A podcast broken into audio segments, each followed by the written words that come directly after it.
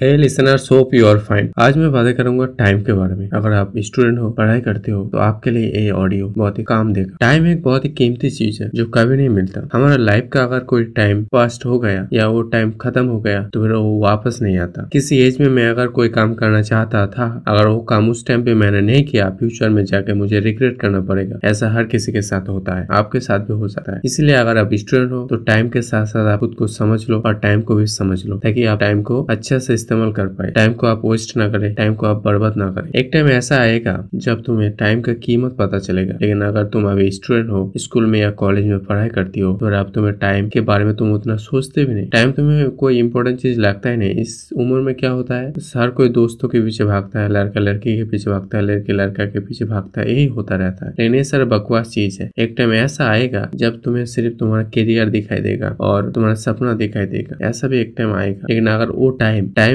पार करने के बाद आया तो फिर ये तो बहुत ही खराब है। मतलब सही टाइम पे अगर तुम्हें वो समझ नहीं आया तो फिर तुम उस टाइम को यूज़ नहीं कर पाओगे, तुम लाइफ में कुछ नहीं कर पाओगे। सही टाइम पे सही समझ आना इम्पोर्टेंट है, ज़रूरी है। नहीं तो अगर बुढ़ापे में तुम्हें सपनों के बारे में सोचा, उस टाइम पे तुम उतना ज़्यादा उसको पावरफुल या फिर उसको पूरा नहीं कर पाओगे। क्योंकि एक टाइम होता है, अगर कोई स्पोर्टमैन बनना चाहे तो उसको बचपन से खेलना शुरू करना होगा। वो फोर्टी के बाद फिफ्टी के बाद जाके स्पोर्ट नहीं खेल सकते। ऐसा ही होता है कि टाइम अगर आपके पास है, आपके पास टाइम तो है, उसको आप सही से इस्तेमाल करो और फाड़ दो। आपका सपनों के लिए फाड़ दो, आपका पैसन के लिए फाड़ दो। आप क्या क्या करना चाहते हो, उसी टाइम कर लो। जो आप, आपका मन करके ये करना चाहता हो। क्योंकि एक टाइम ऐसा है आएगा, अगर आप नहीं करोगे ना तो फ्यूचर में बहुत ही रिग्रेट करोगे भाई। या फिर जो मेरा दोस्त यहाँ पे है। तो इसीलिए मैं यही कहना चाहता हूँ कि आपके पास अभी टाइम है, पढ़ाई है, आप पढ़ाई करो। आप तो एग्ज़ाम नहीं हो रहा या घर से बैठ के हो रहा है। किताब देख के हर कोई स्टूडेंट एग्ज़ाम लिख रहा है। लेकिन ये गलत है, तुम्हारे फ्यूचर में नुकसान होगा। कोई पॉलिटिशियन या किसी बोर्ड मेंबर का नुकसान नहीं होगा जो जिन्होंने डिसाइड किया है वो, वो लोग तो लाइफ में सेटल हो गए और वो लोग कुछ उखाड़ भी नहीं सकते ज़्यादा। लेकिन तुम्हारा नुकसान होगा। इसीलिए अगर स्कूल बंद है पढ़ाई